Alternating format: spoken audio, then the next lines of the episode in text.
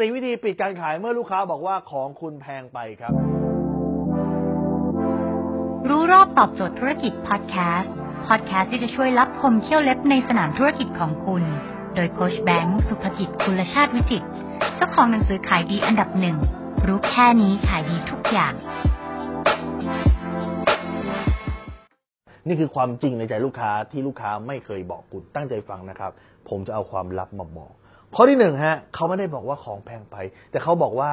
ราคาสินค้าเนี่ยมันไม่สมกับคุณภาพที่เขาเห็นเลยครับ ดังนั้นแปลว่าหนึ่งคือคุณคุณอาจจะพรีเซนต์สินค้าไม่ดี เขาไม่ได้เห็นว่ามันทำไมมันถึงมีคุณค่าสารสกัดอะไรที่มันดู น่าจะแพงในนั้นบ้าง คุณไม่ได้หยิบยกออกมา หรือไม่ได้หยิบยกว่ามันสามารถแก้ปัญหาอะไรเขาได้ครับ ข้อที่หนึ่งครับ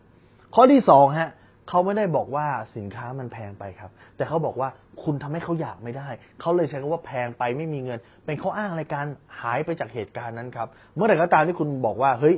ทำให้เขาบิวให้เขาอยากได้ ราคาเท่าไหร่เขาก็ซื้อครับ คุณลองดูบ้านสิครับ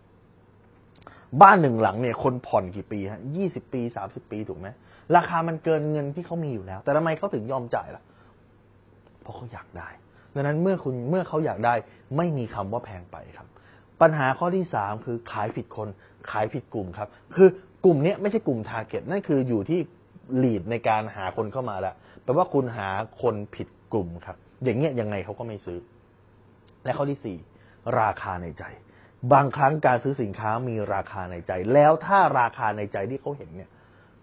มันต่ำกว่าราคาจริง ๆ ที่คุณขายเขาจะบอกว่าแพงการขายจะเกิดขึ้นต่อเมื่อราคาในใจสูงกว่า ราคาจริง ๆ ครับ สมมุติผมบอกว่ากระเป๋าหนึ่งใบราคาหนึ่งหมื่นบาทผมขายเนี่ย คุณว่ากระเป๋านี้แพงหรือถูก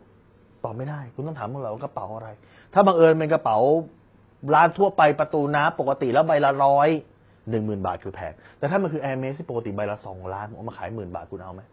คุณเอาถูกปะเพราะราคาในใจมันต่างกัน นี่คือราคาในใจร้อยหนึ่งนี่คือราคาในใจสองล้านดังนั้นถ้าเกิดเป็นอย่างนี้ความผิดเป็นความผิดไม่ใช่ฝ่ายขาย แต่เป็นความผิดของฝ่ายการตลาด การตลาดไม่สามารถทำราคาในใจของลูกค้าให้เพิ่มสูงขึ้นได้ครับดังนั้นจงจำไว้ว่าเมื่อไหร่ก็ตาม ที่ลูกค้าพูดคำว่ามันแพงไปหรือไม่มีเงิน